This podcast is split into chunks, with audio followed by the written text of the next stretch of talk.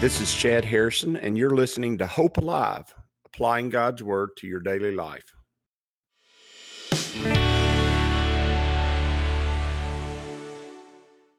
Hi, this is Chad Harrison, and I am the teaching pastor of Lake Community Church and have been serving as a pastor for 25 years. I'm also a practicing attorney. This podcast is designed to help you study God's Word and find God's will for your life. I pray in the name of Jesus right now that God would open up his word to you and allow you to see him and to know him and to know his will, that you might glorify him and that you might walk in faith and power each and every day, especially today. In Jesus' name. Bible study this morning is on Psalm 113. It is a it, it's a great psalm because it drives home one of those points and and really ultimately music touches the the emotion that touches the heart it touches who we are and and it teaches if it does right uh, worship music does it teaches the heart it teaches the emotion truth also. Your mind has truth but remember your mo- your motive part of your brain needs to know have standards boundaries know what what truth is also. And music does that and music teaches that truth and especially understanding how god is and how god operates and the goodness of god well that has great value. That has uh great value as we study as we study the bible. So uh it starts out well the same way the last two started early this week praise the lord which is a call to actually it's a call to the emotion to actually come and worship God. It's a call to uh, come and meet with God. And when we come on Sunday morning and worship, you don't have to do that anymore. Used to be um, you had to have somebody in your home that could play an instrument or you just sang to yourself.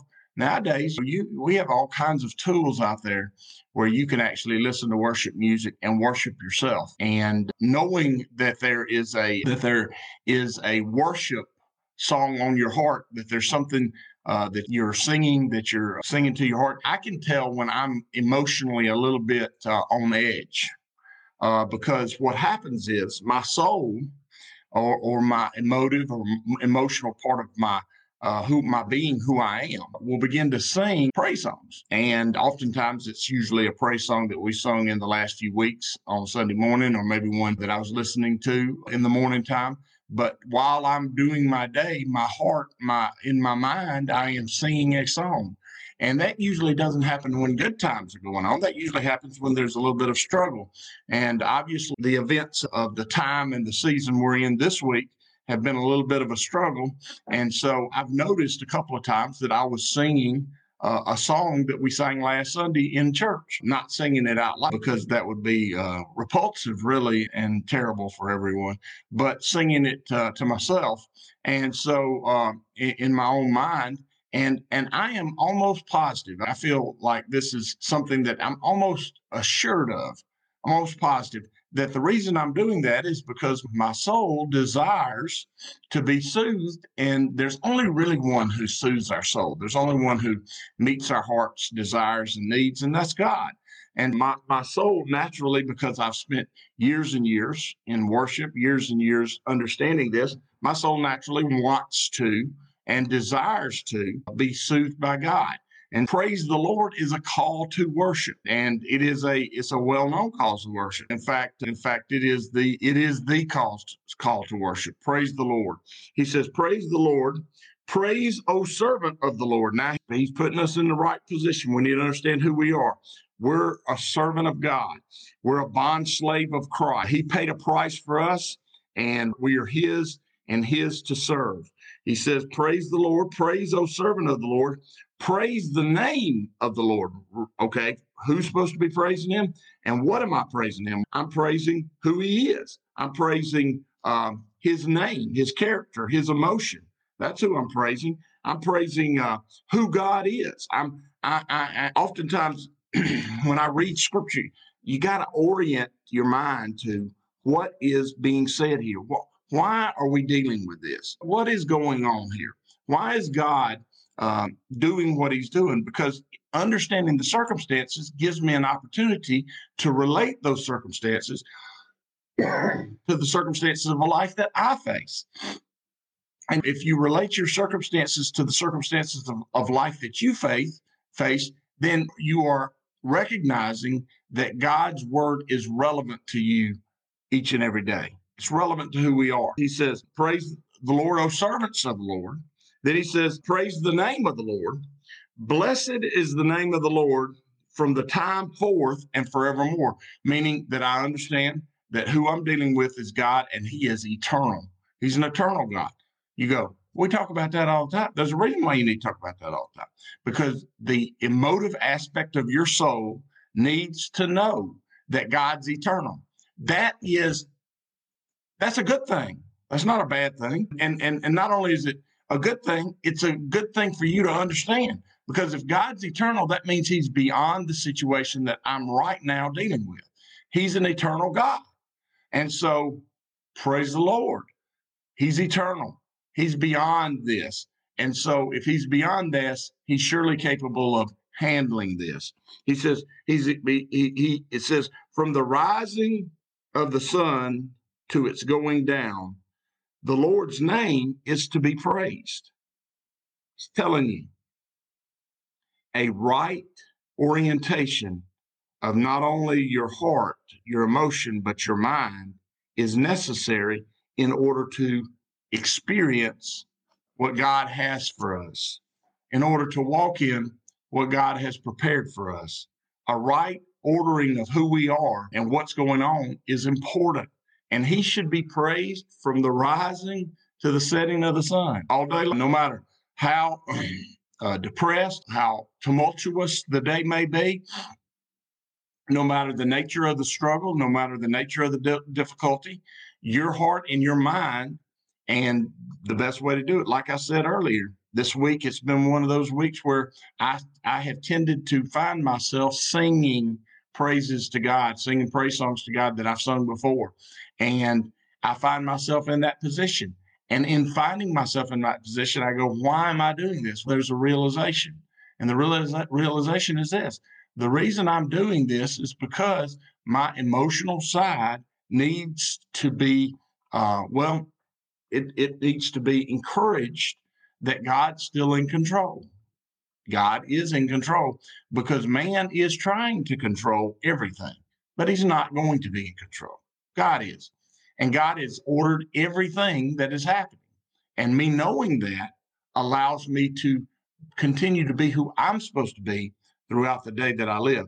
He says, The Lord is high above all nations. The Lord is high above all nations, his glory above the heavens. Isn't that great for him to say that today? Isn't that great for him to say that where we are? Is he being controlled by the events of the hour or is God above the events of the hour? The answer is it's obvious if you think with your empirical mind, if you think about the situation, is God in control of the events of the day or is is man in control of the events of the day? The answer is that God's in control of the events of the day. And I know that empirically. But does my emotion know that?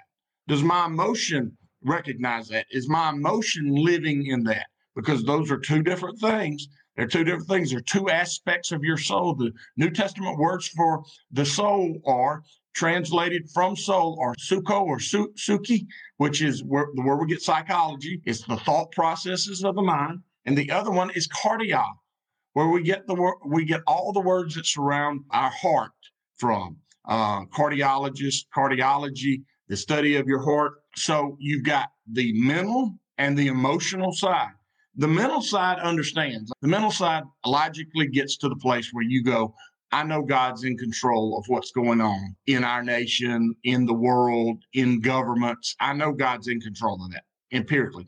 But that does not mean that your emotion knows that. Best example I can give you go to a funeral. Everybody knows the person laying in that casket. They're all there because they know the person. I don't know anybody just shows up at funerals just to go to funerals. Do you? I don't. I mean, who wants to do? I, I don't want to do that, especially if they don't have uh, live music. I, if I don't know you and they got canned music, I ain't staying for that. I can listen to that in the car. I don't know the person up there, and everybody's sad. Why would I want to be at that? Nobody wants to be at that. So if you're at a funeral and everybody knows the person up there, and everybody knows that person uh, walked with God, had a relationship with God, had fruits of the Spirit with God, um, and is most definitely according to God's word. We're just talking logically here. According to God's word, they're logically Where are they? They're in heaven. Be dead in the bodies, be present with the Lord. Where are they? They're in heaven. They're in the presence of God. Why are they sad then? Why are they sad then? Because the emotional side may all of your soul may know that, but your emotional side still is suffering loss, is still struggling with the situation that is going on with the loss of that individual, with the loss of that relationship. Is it a temporal loss? I'm going back to the logical side. Is it a temporal loss? Sure, it is. Is it a loss that's only going to last for a few years? You go, a few years going to last the rest of my life. No, it's not. You're alive. You're born again. You have eternal life. You're going to live eternally. So it's not going, he's not going to be dead for the rest of your life because you think the rest of your life is just the rest of your physical life, but it's not. It's eternal life. That's the logical side. Remember, that's logic. Okay. That's the suko of my soul, the, the, the mind part of my soul. The emotional side of my soul still at that funeral said, I am going to miss this person for a long period of time. I, I am suffering loss in this moment. Okay. And that side has to be soothed and it has to be, we soothe it with music. We soothe that side with love and words of encouragement. We soothe that side with hope and life. And that has to happen in the midst of that struggle. It has to happen while it's going on. And, and so we do sing songs and we do say words of hope and life and, and we do speak well of, of the person and, and the things that they did in their life and saw and accomplished in their life. Why? because we soothe the soul. When I'm looking at the events of the day, of the events of the hour, does my soul need to be soothed? Yeah. Does my soul need to be encouraged? Yeah. Does my soul needs to be lifted up? David said his needed to be lifted up a lot. I'm gonna say mine does too. I'm almost positive mine and his do. We both sinful men. I'm gonna say yours does. He says, who humbles himself to behold, he says, who is like the Lord who dwells on high? Who is like him? Who who numbers himself to behold the things that are in the heavens and in the earth. Notice, God's not only sitting, nobody's like him, nobody sits on high like him, but there's also no one who humbles himself and becomes involved intimately in the workings of the world. Sometimes on Sunday morning, I, I, I will mention this during my, my, my prayer for altar time because we're worshiping God as, as wonderful and great as He is. We're worshiping Him up on high, and we talk about those things during songs. We do when we're worshiping Him. But sometimes during the prayer time, I will mention how God is powerful and wonderful and almighty and above all things. But He's also intimate and close and near. And understanding that when you're in the worship experience, we're worshiping an awesome God, a mighty God, loving God but we're also worshiping an intimate and a close and a personal God. And that's what this psalm is telling us that we worship a, a great God who's beyond and above and more than we could ever imagine. He's unapproachable, and yet he still approaches. God is unapproachable, and yet he still approaches us. God is unattainable, and yet he grabs hold of us and attains for us. And so understanding that and singing about that soothes when I my, my, my soul wants to sing and and worship and wants to be soothed because of the situation and the moment that I'm in. When that's going on, it's powerful. It's very powerful. And this psalm is telling me that God's great and beyond, and yet close and intimate, who humbles himself to behold the things that are in the heavens and in the earth he raises the poor out of the dust. Who's that? Me, you, it's us. He raises the poor out of the dust. He and he, he lifts the needy out of their ash heap. That's who God is. He takes us out of the, the dust. When I think of dust, I just think of the misery of the work. I just think of the heat and the and dusty and painful and sweaty and nasty. And God lifts me out of the work of the day. He lifts my heart and my soul, my mind and my strength out of the dust of the day and out of the ash heap that he, that he may set, seat him with princes. Notice God lifts me out of the struggles of the day. He lifts me out of the uh, ash heap of the day and he seats me with his son Jesus at his right hand. You do you know God sees you that way? Uh, he does see you that. He sees you as he sees you are a co-heir with Christ, the Bible says. You're a prince and a king before him. And so even though we go through the struggles of the hour and the struggles of the day, even though our soul struggles with the, the situation of the moment, even though our soul deals with those things, the God, the Bible says he sets us up as princes with the princes of his people, meaning we're right there with Christ. And understanding that not just understand that empirically or logically with your mind, but understanding that with your heart, your uh, psucho, or understanding that with your with your cardia, your the the emotion of your soul, understanding that lifts your lifts you out of the doldrums and the struggles of the day. He says he grants them. He grant, and I love this one because you don't you got to get the analogy out of it. He grants barren women a home like a joyful mother of children. See, in, in, in this time, if you were a woman and you were married and you didn't have any children, you were no longer tied to the promises of God because your, your sons tied you to the land and tie, and the land is the promised land, the promises of God. And so you had relationship, you had uh, the, the best of God through the male line in your family, just like Ruth uh, and and uh, Naomi when they lose their husbands and they don't have any sons anymore, and the husbands and sons are dead, they're no longer tied to the promises of God. What does he say happens to the woman who that who's barren and married? Because it says he grants the barren woman a home. She has a place to be. Notice, even though you don't feel like you're tied to the promises of God, even though empirically, logically, you're not tied to the promises of God, what does he do? He makes you like a joyful mother of children. He gives you his promises anyway. He takes care of you in the midst of them. He is he he gives you the joy of being a part of his family and his plan. And so when we're studying when we're studying this, God's in, in the midst of all this, he's encouraging you through teaching you truth in your mind but he's also, as we're reading Psalms, we're see, re- reading actual songs being sung. He's encouraging our soul too, our, our cardia, our passions, and our emotions. He's encouraging those things and teaching us to walk in those things because that's who he is. That's God. That's my God. That's your God. He's our God, and he is our friend, and he is our Lord. He's above all things.